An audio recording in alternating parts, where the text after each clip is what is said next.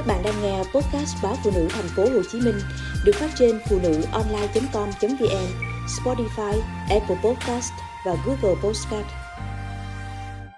Bước đột phá trong điều trị cho trẻ rối loạn nhịp tim.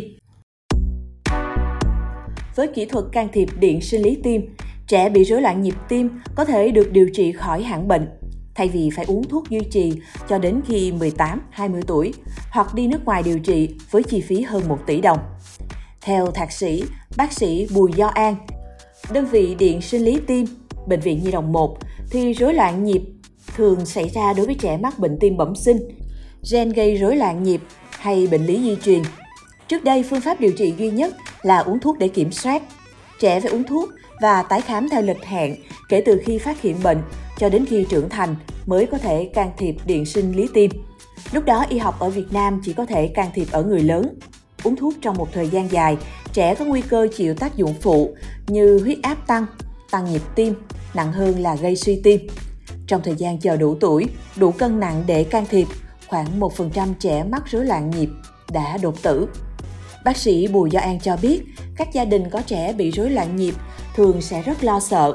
Mặc dù bác sĩ có theo dõi, tư vấn về sinh hoạt trong quá trình trẻ điều trị bằng thuốc, tuy nhiên cha mẹ, ông bà vẫn thường ngăn cấm trẻ vận động, không cho trẻ ra ngoài, hạn chế đi du lịch vân vân. Cuộc sống gia đình dần đi vào bế tắc.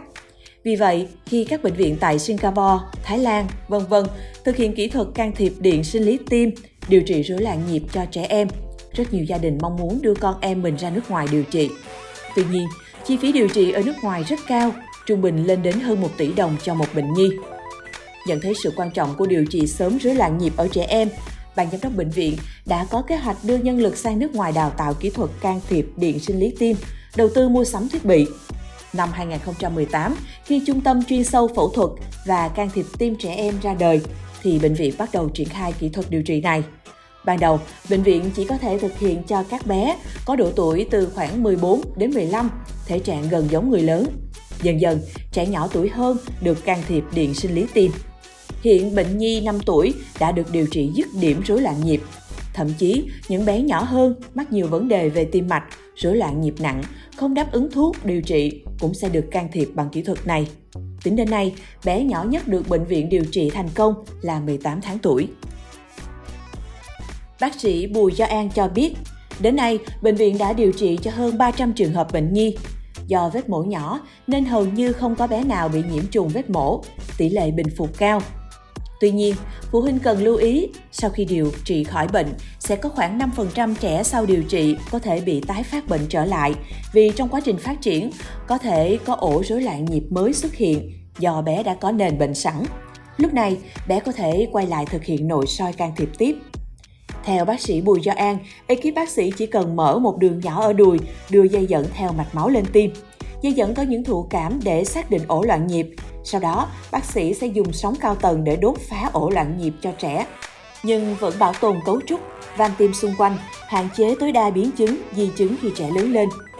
Việc nội soi đốt phá rối loạn nhịp giúp trẻ tránh phải đối mặt với đường mổ hở lớn, giảm nguy cơ tử vong, nhiễm trùng nên tỷ lệ thành công rất cao. Tùy theo tình trạng bệnh, số lượng ổ loạn nhịp và vị trí tiếp cận, trung bình mỗi ca phẫu thuật chỉ kéo dài từ 1 đến 3 tiếng, tính từ khi bệnh nhi vào phòng mổ, can thiệp và hồi tỉnh. Nếu bệnh nhi hợp tác, có thể chỉ gây tê chứ không cần gây mê. Sau can thiệp khoảng 24 tiếng, trẻ có thể xuất viện về nhà, ngừng sử dụng thuốc và vui chơi, sinh hoạt bình thường. Khi được điều trị tốt rối loạn nhịp, thì các bệnh như hen suyễn, rối loạn đông máu, bệnh phổi, vân vân, những bệnh lý khác giảm xuống, nhất là bệnh đồng mắt.